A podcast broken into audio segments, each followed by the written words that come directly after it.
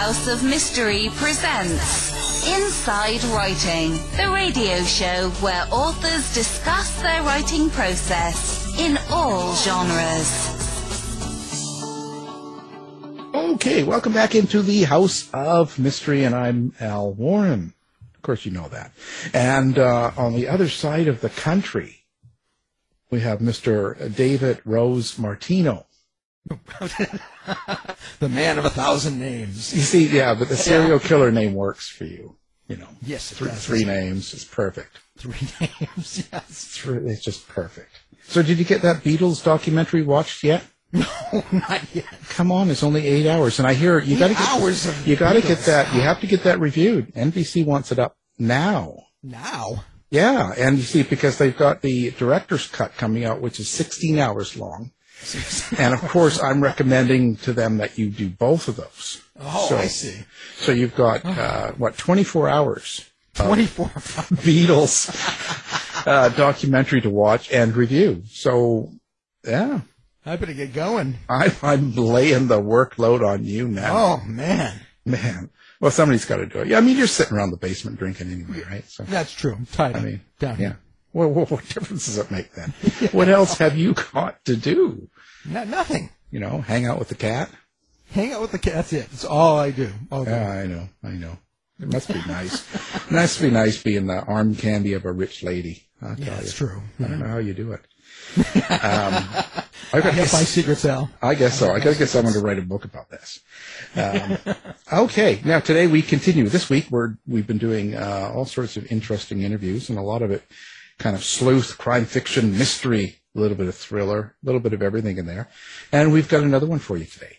Now, uh, the book we're featuring is called Art of Betrayal, and it's a Kate Hamilton mystery.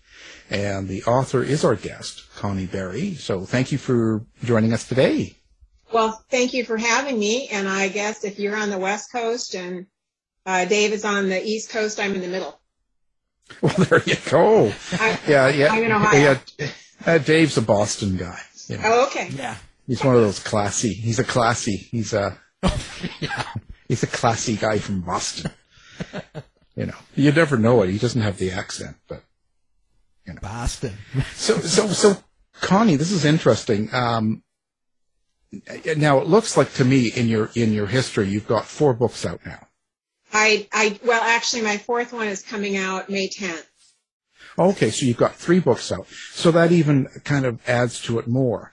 Um, what changed in your life to where you decided you were going to write books? And not only write books, but actually publish them? Yeah, I think writing and publishing are two different decisions because I've actually written all my life. Uh, Right. I, you know, I most mystery writers or most writers, I think, will tell you that they wrote as children, and I certainly did. I wrote stories as children, and because I had a mother who kept everything, I still have them, and um, so they're kind of fun to read. Actually, interestingly, almost all of them have some kind of mystery in them. Certainly, no dead bodies, but some kind of a, a, a mysterious thing that, that has to be solved. And um, so I've always written. I've done a lot of nonfiction writing as well for business um, and in in academics. Um, so I've always written. I started writing my first book. I'm almost embarrassed to say this about 12 years ago now, but I was really just kind of playing around with it um, because I was working full time.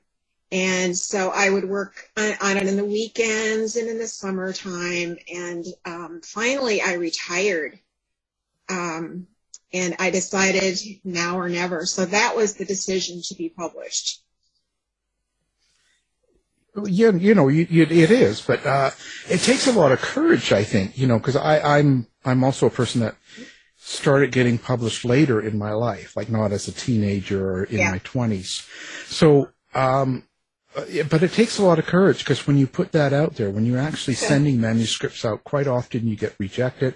And also, once it comes out, however you publish it, then you've got to deal with other writers and people that read it. And nowadays, it's worse than ever because social media is Oh, I know. crazy. Yeah. So that's really a lot of stress. So I think it's a lot of courage to actually put your your feelings, your thoughts, and put your book out there. You're, you're right.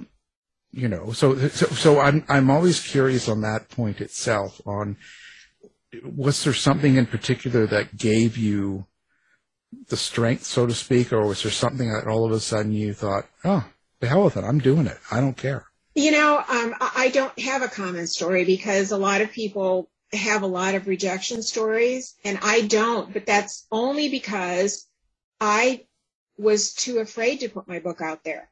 I, I have a very high taste in reading.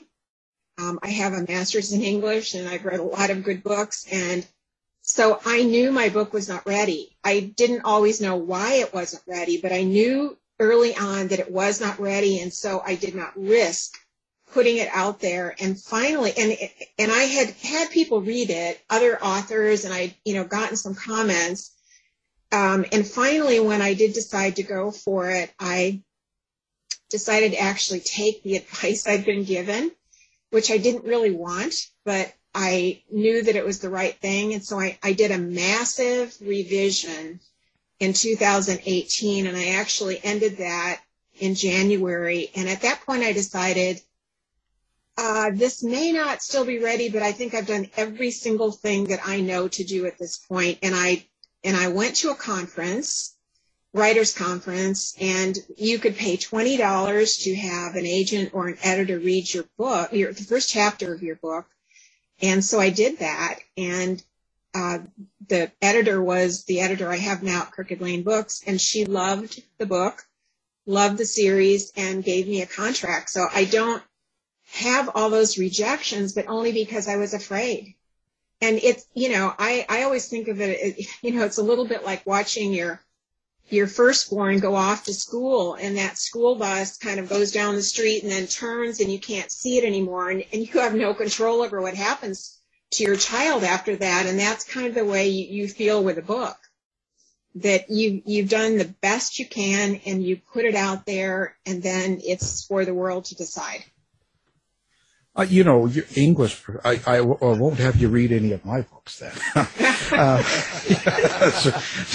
degrading. But isn't that, you know, because I find that, um, now, if I compare this, I have my master's in music. So when I listen to songs, a lot of times I'm very analytical. I'm very, I think of things on a technical side, and yet I can still enjoy the melody, let's yeah. say.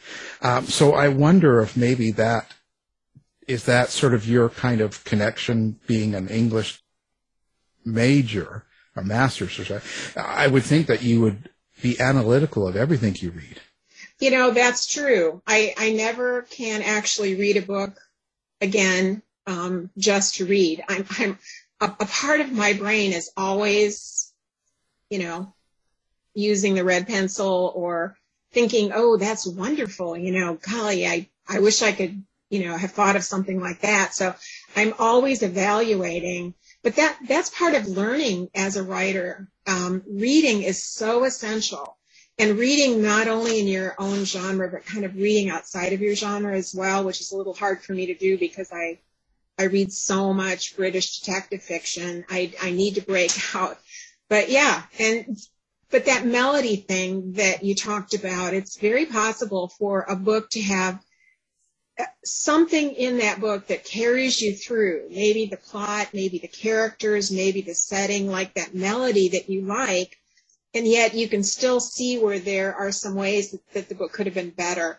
And looking back at my own work i can look back now and you know i wish i had a chance to revise and rewrite. You know I, i'm a serial reviser and I, I used to tell people i would like follow people home from the bookstore with a red pencil you know, making last minute revisions. I, I would continue making revisions until somebody tells me, I'm sorry, you have to stop. And that's basically what my editor tells me. Stop following me home. well, do you feel that uh, your master's in English, do you, do you, feel it's made you a better writer, or do, do, you feel that it gets in the way when you're trying to write uh, popular genre fiction? Oh, I think it it, it helps. Um, I, I know how to write a sentence.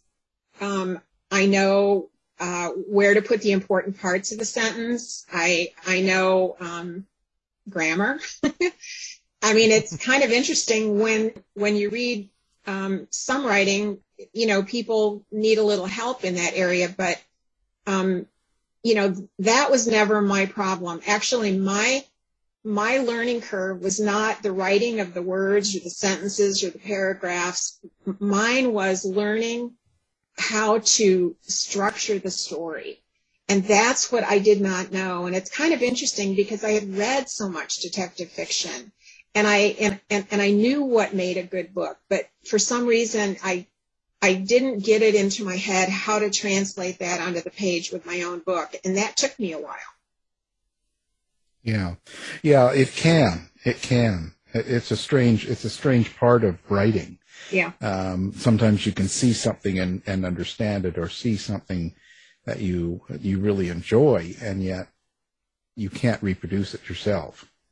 Yeah. Or you you have problems with it. You know. Yeah. I'm just, I mean. Who is it? I, Ira Glass, I think, and and This American Life talked about that, and I, it was really stunning to me. But he's he's he's talked about that gap between your taste in literature and your ability to write, and that as you continue to grow as a writer, your ability hopefully reaches or reaches toward your taste. Yeah, yeah, and and and it's not always about your, I guess your um, how much of the theory you know behind English or English lit, because um, it's just like in music. There's some people that can can play or create something very nice, very good, and have very little to no training. So sometimes there's a, I think the story itself has to be a very important part of it. And there's also um, an ear, like in music. Some people have an ear for music and an ear for melody. And I think some people have an ear for language.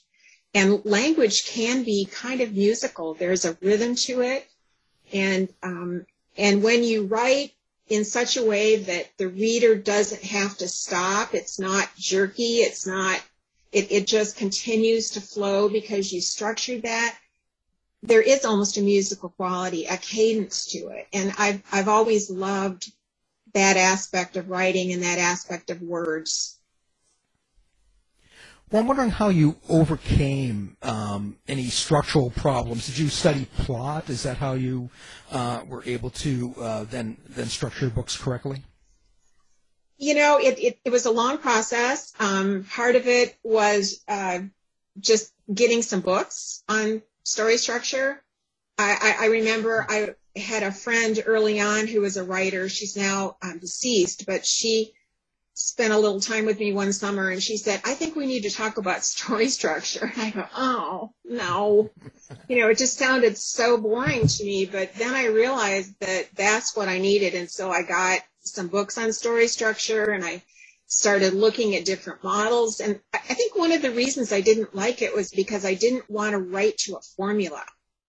And to me, writing to a structure was kind of like writing to a formula. But, but I realized eventually that it really isn't because you can vary the structure, but if you know the structure, then you can vary it. But, but you have to know what, what a story is, what, what people instinctively want in a story.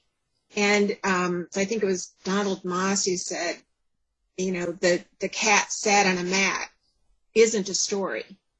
The cat sat on the dog's mat is a story. Hmm. But there, there has to be some conflict. There, there has to be turning points. There has to be low points. There, there has to be new information that comes in. And it's, it's how you pace all that that eventually makes a story. I also went to a lot of writers conferences and I sat in on a lot of sessions and I, I just listened and I tried to, every time I thought I learned something, I tried to put this into practice in this big, huge, massive starter book that eventually was published, but it took me so long. Um, and, you know, eventually I'm not saying that I still don't have a lot to learn, but but I have learned a lot about structure and about how to tell a story. Yeah, and I think that when you, like when you said earlier, when you like to go back and revise, I think a lot of us do. I think every time you go back and look at an older book, you go, oh, geez. And I think that comes with the progression. You become a better writer. you know, each time Yeah. you do a book and each time you go by. So you can go back and go, oh, geez, oh, you know, Yeah. you know, you know, I do that all the time. Yeah. But you know, I just that's me. Um, now, Art of Betrayal. Yeah. It's a Kate Kate Hamilton mystery. So so tell us a little bit like who is Kate Hamilton? Uh, well, the Kate Hamilton mysteries are set in the UK. Um, Kate is an American antique dealer. She is a, a youngish widow. She's either 45 or 46, depending on when her birthday is. I haven't given her one yet. Um, she um, she was married to a Scottish man who emigrated and became a professor of law at Case Western Reserve University in Ohio. Um, he died tragically. Um, and uh, her daughter, Christine, is a second year student at Magdalen College at Oxford University. So she has ties with, with the UK. And um, so that's kind of the basis for the story. In The Art of Betrayal, she is in the Suffolk village of Long Barston and she is running her friend's antiquity shop while he recuperates from hip replacement surgery. And she is thrilled when a local reclusive woman brings in an ancient Chinese funereal jar, very rare, uh, for consignment. She's especially excited because the woman implies she might be willing to let the shop handle her deceased husband's entire art collection. Ivor needs the business. Um, he loves buying a lot more than he likes selling, which is a lot like my father. Um, his bank account has barely enough to cover the expenses for that month, and so things are going well, except in the middle of the village Mayfair, the woman turns up dead. The police discover that she was stabbed in Ivor's shop, and the ancient Chinese jar is missing. So now Ivor Tweedy may be ruined, his reputation. Um, Mm. so this is where Detective Inspector Tom Mallory comes in, Kate's friend. He is doing the police thing and he's looking for the victim's missing daughter. At the same time, uh, Kate begins to notice puzzling connections with a well-known local legend of the Green Maiden. And uh, actually, this time Kate is working with the police. They they hire her to appraise the dead woman's art collection and find out if anything else is missing from it. So that's kind of the premise of the story. So uh, when you create like so you've got two kind of main characters in the story, you know, of Mhm. course Kate Kate Hamilton and and and Tom Mallory. Um, where did you get Kate Hamilton from? Like where does that character come from? Is that you or is it someone you'd like to be or is it uh, someone you know? Like uh, we want the dirt on this. Okay, well, um, you know, some people think Kate is me, especially when they know that we share a lot in common. Um, Kate grew up in the high-end antiques trade, and I did as well.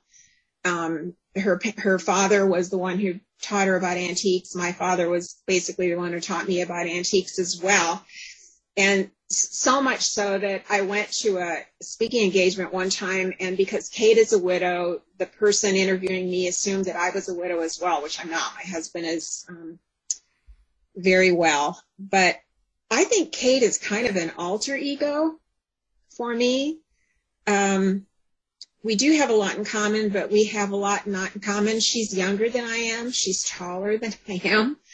Um, she has some gifts. She has some deficits that I don't have. But because I don't really connect myself with her on a personal basis, I can be a little more dispassionate with her. I can make things difficult for her. I can, um, I can have her uh, do actually whatever I want. And that's kind of fun because life isn't like that. I, I can't control my own life, but I can control Kate's. Well, I, I don't I don't know. Maybe we should see. Is your husband with you? Can we see that he's alive? That he's okay? Proof of life. Well, if he comes barging in, you'll you'll know, or if the dog starts barking. But uh, you know, maybe maybe he's really a representative. No, I, I just uh, okay. So so how do you describe your relationship with with Kate and with your characters, your main characters in all your books? And I ask that because um, when we talk to a lot of fiction writers, they give me different explanations of who their characters are. And they'll say it's like my family or it's like my children. They're like, Mm. they always can, can describe them in that sort of, uh, that, that kind of a manner. And I, and I always find that curious. So do you have the same sort of relationship with your characters? No, I actually don't. Now I'm beginning to wonder if I should, but but I don't. I I don't think of them in that personal way. Um, they are people that I have created, and they're not based on any particular person. But I I have taken parts of people that I know, um, elements in, in someone's personality that I have really admired and liked, and I've put that into one of the characters. But I've also perhaps added in some things that I that I have seen that I don't like so well, um, or maybe not seen personally, but seen in characters in a movie or, or in a book. It's just that, that I have like all kinds of, you know, almost an unlimited source of material for creating characters, and each one is created um, specifically, and, and and I try to even give them kind of a distinctive way of speaking, and that's um, not too hard when it's the UK because much like the US, people even from short distances away, less than 100 miles, will speak slightly differently. So that's been kind of fun to research that as well. And then also depending on where they are in society, the the posh people, you know, will speak in a certain way, and the the uh, regular middle class people, lower class people might speak in a different way. So I think they're just all amalgams but I really like all my characters, and and some of the characters that I like the best are um, the bad guys or the bad girls. Well, you were you were talking earlier, um, and, and you were just talking right now about um, you know, distinctive voices, and and uh, we are talking about um, basically having an ear for language, uh, which I totally agree with. And I was just wondering, you know, when you write uh, Kate and Tom, can can you hear the characters in your head? I, I know I hear voices. Oh, do you But I- really? is oh that- dear. He's, Okay, he's I- insane. I'm insane, but I, I don't literally hear them in my head. I don't think you probably do either, but but I think I know what what you mean. Um, I I tend to visualize things a lot. I I write scenes like a scene in a movie, and I I see it. I I see the expressions on their faces. I hear the tone in their voice. That's really hard to um, to put on the page because you can't put the tone of someone's speech. You you have to indicate it some other way by um, either how clipped they are or how fulsome they are in their speech, or or maybe by cues in their body language, um, in their facial expressions. But that is really fun for me. I writing for me it doesn't come easily. Um, I it, it's very difficult for me to put words on a blank page. But once I have words on the page, even if they're awful, then I really start to have fun because I love that process of, revision. That's where a book comes to be. Shaping, um, paring it down, um, thinking about the details, how many are necessary, how many are too many. Um, just all that kind of thing is just so much fun for me. So right now I'm working on the fifth book in the series and it's really hard work because I, I'm just, you know, every day I'm, I'm putting new, new words on the page. Uh, so when you're doing this series now, is each book going to stand alone, or are you going to have to kind of read them all? You know, I've been very pleased with some of the reviews that I've gotten where people have said um, this reads as a standalone. And, and I think what that means is that you don't have to have read any previous book in order to understand the current book totally. But there are some aspects, the, the series arcs, the, the relationship between Tom and Kate, for example. Uh, some of the other characters have arcs that span different books. So I always try to start with the first book in a series, and I would love for people to do that, but it's definitely not necessary. Right, right. Well, listen, you you pick up things about a character that you've missed in in the past and stuff. So yeah, I think it's important. You know, um, do you do you put like um, under under the story itself? So when we look through you know, this particular story in Art of Betrayal. Um, but underneath that, is there kind of a subtext or kind of something that you hope uh, people pick up? Well, uh, yeah, the I I love history. I'm I'm I'm passionate about history, and I think it's a perfect job for Kate to have to be an antiques dealer because the objects that she deals with every day are old objects and they are objects from the past. And each one of them has has a history it has a story behind it that she might not know but parts of it she may know. And that um, the uncovering of the past understanding how the past is prelude for the present um, looking at individual characters and their past, how, how they deal with it, how they overcome it perhaps. And that's kind of where Kate comes in. Kate has a kind of a tragic past. Actually, she, um, she lost three very important men in her life.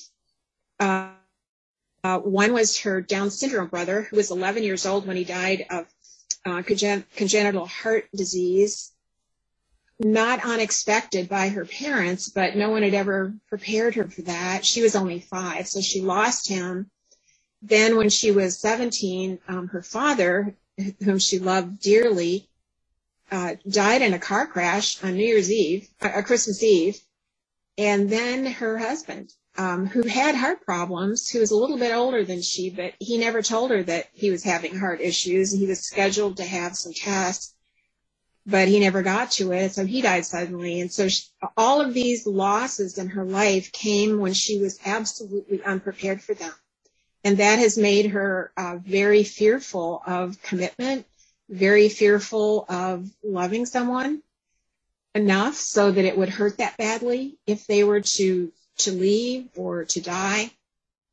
And so that that's part of her overarching character arc, learning how to deal with the past like these stories, it sounds like you really have to understand the history as well as the location because you you write these in the UK for mm-hmm. you know happening in the UK, and so when we when we talk that way, uh, it's kind of curious of why you as an American want to write a, a series in the setting of, of England, as well as um, how much work must it take to make sure that all the details are correct. Well, if, if you knew me, you wouldn't think it was so strange because I am an Anglophile. Um, always have been. I think it started with my Scottish grandparents who came over as adults actually to work for some of the wealthy families in the U.S. Um, the Rockefellers, for example, that's where my gr- grandmother worked for. They like Scottish people to work for them. Um, my grandfather came over to be a gardener and um, so they came over as adults and they they kind of left scotland but scotland never left them they lived in buffalo new york in a scottish community and it was almost like a little island of scotland in the middle of the us so you know their their language never changed they they never lost their accents they they ate food that they had eaten at home they you know every time my parents and i went to visit we had to go to canada to go shopping because everything British was the best. So I kind of grew up with that. Um, then I, I, actually went to um, for a time to, to Oxford University in college and just fell in love with it. And um, and since then, because I'm such an Anglophile, I have just immersed myself in British television, um, which is wonderful. Um, British books. Uh, when, when, I was in junior high, I discovered um, P.G. Wodehouse. I, I'd never heard anything so clever, so funny in my life. Nobody that I knew talked like that. And I just loved it. And then I started reading the golden age mystery writers. And, and this was, you know, I was very young. So I started reading Agatha Christie, of course, which most people start with, Ngaio Marsh, Dorothy Sayers, Cyril Hare, G.K. Chesterton. So I, I have been immersed in that. And then for the past, oh, well, 25 years, my husband and I actually travel to the UK at least once a year. In fact, we just got back we were we, we kind of slipped in that little window when when you could still go. Now now I think they've tightened things up again, but um, so we were there the end of October, early November. Yeah, it's you know when you write a series based in another country, you know you can't just make it up. You you have to go. And when I go, I, I feel like I'm topping up my, you know, my Britishness. Um, listening to how people speak, looking at the way they dress, um, getting an idea of what the geography looks like, um, eating the food, just all of the sensory experiences that you have in, in travel. And that has helped me. And then I have actually developed, um, especially during COVID, I've developed a lot of sources in the UK. So I have a detective inspector in the Suffolk Constabulary who answers questions for me. I have a, a priest in Long Melford. I have um, um, a lawyer from London. I have somebody in a coroner's office. I have a couple of museum curators, just people that have been willing, very generously willing to answer questions when I don't know something. And then I always think, okay, well, my main character is American, so if she gets something wrong, I'll just chalk it up to her being an American. Americans don't get things wrong. oh. oh, they do. They're always right. What are you talking about? Jeez. No, it's it's one of my favorite. I love watching ITV and BBC and all that. We we have that where we are yeah. have been living the last couple of years. So it's uh it's quite entertaining. I I love uh, British stuff myself. Um, do you, what do you have? Um, I, how should I say this? Um, so someone picks up one of your books, they take it home and read it, and at the end of it, what is it you hope they take away from your book? You know, I think um, just about all crime fiction it is about revealing truth. There's restoration of justice. So I want my books to have a satisfying ending. You know, if you're you're musical, I, you know, maybe you've had the experience of, you know, you're you're in the car listening to a piece of music. It's coming to the end of it, and you can't leave the car until it comes to the end of that musical expression. You know, because it just you you can't have it hanging in the air. So when people come to the end of my book, I, I want them to be entertained. I, I want them to be surprised, um, not shocked maybe, but to say, you know, oh my goodness, I never, I, I never saw that coming. But then I want them to think right after that, oh, but yes, now, now I see, I can look back and see how she planted the clues and, and I should have understood more than I did but I also want them to come away with a sense of, of a completion of a story that justice was restored, that the world is back in its normal shape. And then I want them to look ahead a little bit. So what, what I usually do is, is I end with a little bit of an open-ended um, piece that could lead into the next book. Oh, cliffhanger. well, yeah, not not exactly, Not but just, you know, yeah. close to that idea. Right, right. Yeah, yeah.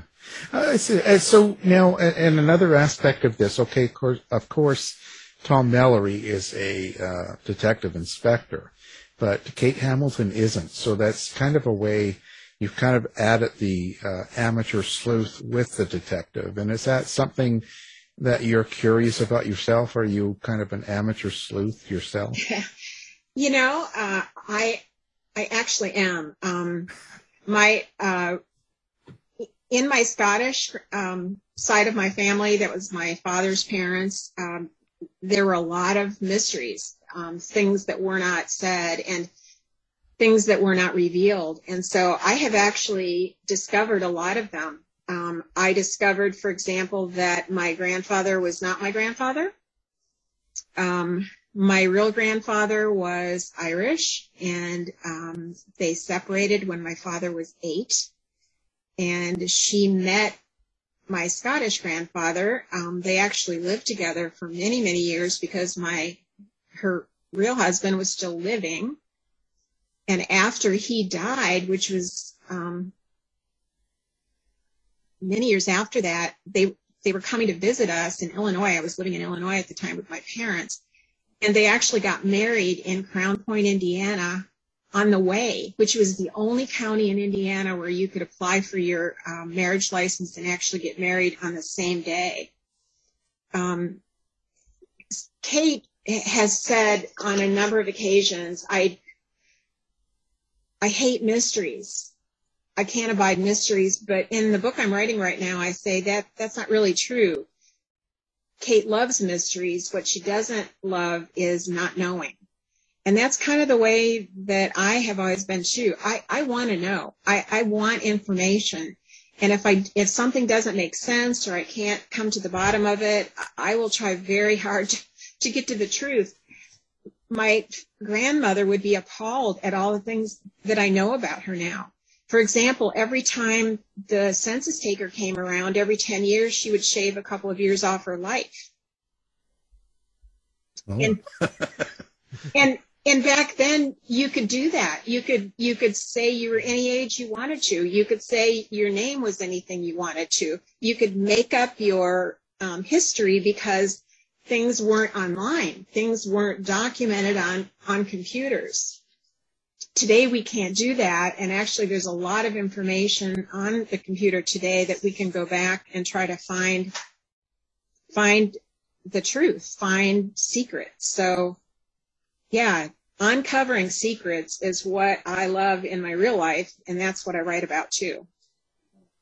Yeah, it's interesting. You know, there's so much information available. It's just finding the right information. Yeah. That's the hard stuff nowadays because it's inundated with a lot of um, BS. yeah. you know, unfortunately. Um, well, that's amazing. So, how do you um, how do you like to interact with your readers? Do you do um, a website or do you have I, social media and kind of what, what's your favorite way? Um, I, I do have a website. It's um, www.connieberry.com and I um, try to keep it up to date. I, I actually have a monthly newsletter and, and I really enjoy that. I, it, it goes out to, I can't remember how many people um, now, but, but quite a few. And I love hearing back from readers. I, I love when readers contact me and tell me either pointing out something I got wrong or hopefully telling me that they really, really love the story. Um, I, I, like going to fan conferences like Malice Domestic, where you re- meet readers who love mystery fiction. Um, and and I actually love doing author events as well. Of course, we've been doing just about all of them on Zoom these days, but um, but now we're starting yeah. to to do some in person as well. And I love that because the people who come are there because they want to know. They they want to know what you're writing, why you're writing it, your process of writing. Um, and they're usually a pretty informed group, so it's it's very fun. Well, of course, we'll ha- have that linked up with our website and everything, so people can find you if they. Do does it bother you when people give you bad reviews? Um, of course. I I've heard a lot of authors say, um, "Oh, I don't read my reviews," but I don't actually believe that. Um, I don't think that you can avoid reading them. I I got one really, really bad review. Um, and you know, it, it's funny because of all the good reviews I've gotten, the, the bad review is the one that's stuck in my head. You know, I just, I just can't get, get over it. So, um, yeah, writers are people. And I think that, um, you know, reviewers should be very honest about things, but sometimes, and unfortunately, I've not experienced this personally, but I know friends who have where um, people will really say pretty awful things and not really realizing that, that these are human beings that, that they put their heart and soul into this book. And, you know, maybe it's not the next bestseller or, you know, classic, but, you know, um, yeah. Yeah. Pe- well, people, yeah, yeah, people are mean nowadays. There's a lot of meanness out there. I always track them down and, and have them terminated You know, personally. Oh, okay. You know, I, I, I, I enjoy doing it. I, and then I write a book about it. yes, well, you could you could put them in your next book and kill them. yeah, exactly. I've got a whole lineup of them. I'm busy. Ah. I got a lot of murders going on here. A lot of torture. Uh, listen, so I was just wondering, are you, are your process, are you able to just sit down and turn it on then? Like, have you got that um, ability to go, okay, well, tonight between six and eight, there's nobody here and I've got time, and you can just sit down and then write? Or do you have to be in a particular mood, or does it have to fit you? No, I think I'm I'm somewhere in in the middle. Um, I I wish I were more disciplined. I I should be, but I'm not. So I do try to write every day, um, and it's very difficult, as I said, to put words on a blank page. And so my process, what I usually do is when I begin every day's writing session, I begin with what I wrote the previous day, at least a scene, and I revise that, which which I love doing. Oh, I just love that. But then because I've gotten myself back into the story, I can make myself push on and push forward. Um, I I know where I'm going. I I'm not exactly a plotter. I, I plot out the major events. Sometimes that changes, but I don't always know how I'm going to get from point A to point B.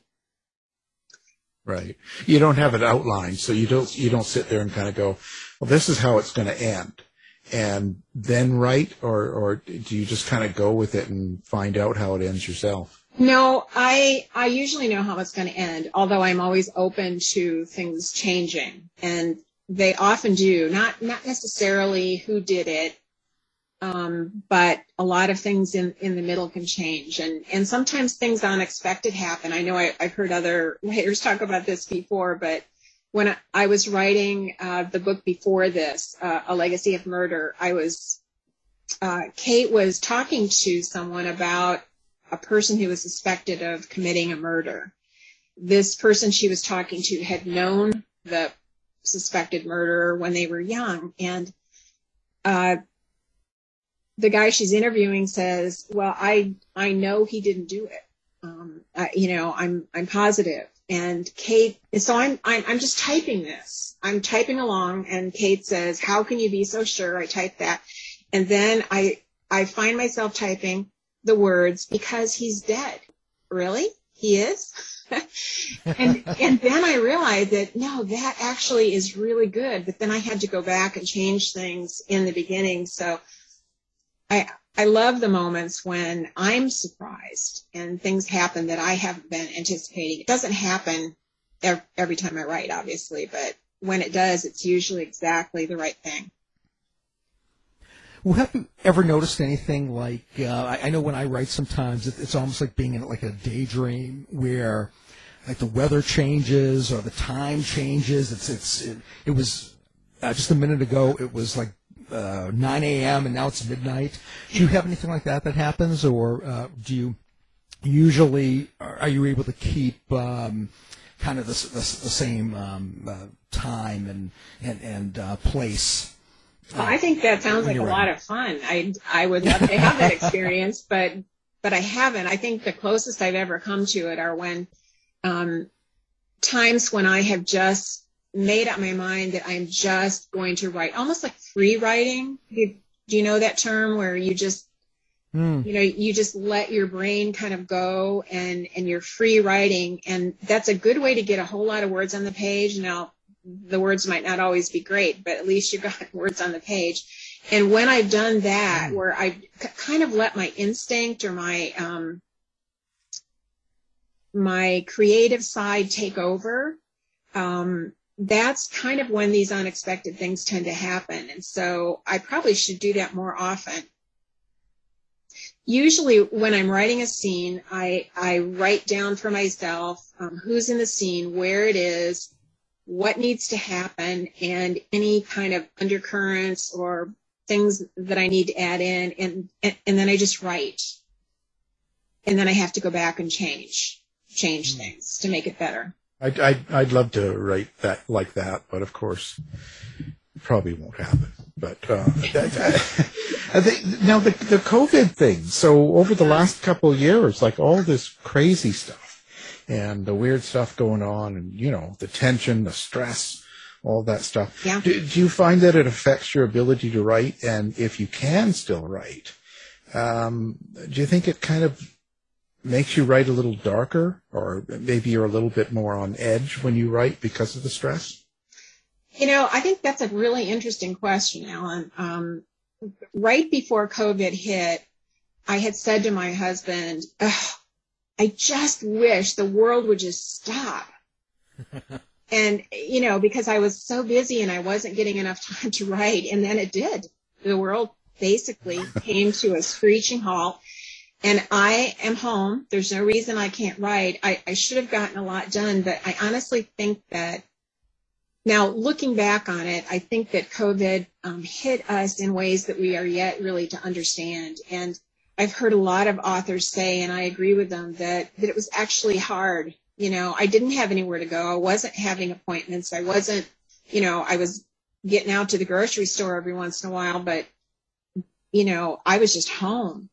And so I should have written like five novels during that time or something, but I really had a hard time getting um, the one that's coming out in, in May finished. I just had to push myself. And one of the things that I like to incorporate in my book is is a little bit of humor, not not ha ha humor, but kind of a witty, witty kind of a dry humor. Kate Kate is can be a little snarky and and she's got um, a little bit of that humor about her. And I found it difficult to keep that attitude. And, and actually what I did to do it was I went back and I would listen on times like getting dressed or cooking or something. And I would put on some um, audible books of British authors that I, that have a great sense of humor. And I would listen to that. That would kind of get me back in the right mood. Yeah. Yeah, I, I, I've had both. I ask that question a lot, and I have people, we, you know, we get people that say that they were, couldn't write properly, they were shut down, their creativity was slow. Then we had people that say, no, they totally escape in their writing and they can totally get out of this world and it doesn't seem to, to, to bother them. I, I just wonder, but in, in, in any case, you know, when we go ahead 20 years from now and we look mm. back, I wonder if we'll see or pick up things uh, from what was going on around us. You know, like people that were writing during the war or during different events. Sometimes, you know, it does. It, it's not obvious up front, but later on, um, you can sort of pick it up. Yeah, I think you're right, and it's it's a little bit like the fog of war. You know, while you're in the middle of the battle, you you can't really see anything around you, and it's only later that you can look back. And so, yeah, I, I do think, I don't know if it'll take 20 years, but, but I, but I do believe very strongly that um, we are going to be able to look back on this period of time and see things that we're not aware of right now. Oh, totally. I mean, you know, I think that the, uh, well, look at, you know, the, the, the, the guys that came back from World War II and they had, uh, mm and how they interacted with their boys, their their sons. Yeah. And look at all the serial murders in the 60s and 70s. Um, oh dear. I I know I, I say that because we had that professor on that talked about that. That talked oh. about how the the surge of serial killers came from and how the interaction between um, the father from the war and their son was. Oh wow, that that is a completely new thought for me. That's really an interesting thought. Yeah, Peter Vronsky. You read some of his stuff and, and talk to him. He's very interesting about that. He's not all salacious. He just kind of talks about numbers and details and how and what you see coming out of the the different time periods, and all of a sudden. Mm. What happens, and who knows? I mean, of course, it's all just theory, but it's it's interesting because I wonder if we're you know what we're creating out of all this stuff now with the children and yeah, how they're going to be yeah. in 20 years. That's sort of why I picked 20 years. You know, yeah. But uh, yeah. you know, you're right. Well, so um, so and we have you to blame. Uh, you you wanted the world to stop, and yes, here we I go. Did. I mean, well, you should be ashamed. Um, anyway, well, it's certainly been a very, very good conversation. I've enjoyed having you on, and uh, yeah, it's been uh, fun. Fascinating. And now, so the book we're talking about is Art of Betrayal, and it's a Kate Hamilton mystery. Yeah. At our Put a Yeah. V in front of it. The Art of Betrayal. Oh, the art. And and they're betrayal. actually yeah, The Art of Betrayal. See, and she's an English teacher. Yeah, and Get it right out. sorry about that. And there, uh, I, I found out later there's another book with that same title, and it's about I think spies during World War II or something. But that's been out for quite a long time. So Yeah. Well, we'll we'll just get that. We'll we'll complain about it, have it taken down. So yeah, no, it's been interesting. So um, our guest today, Connie Berry. So thank you very much for coming on the show. thank you very much, Alan. I enjoyed it. Thanks, Connie. Tired of wasting time trying to decide what to watch on your streaming service? Go to our website and look for the Martino movie reviews. To find out more about our show, guests, or to listen to past shows from our archive, please go to www.houseofmysteryradio.com. The mission has been completed. The end. By George, he's got it. It is the end. I'll say it. If you're lying to me, I'll be back. This has been a production of Something Weird Media.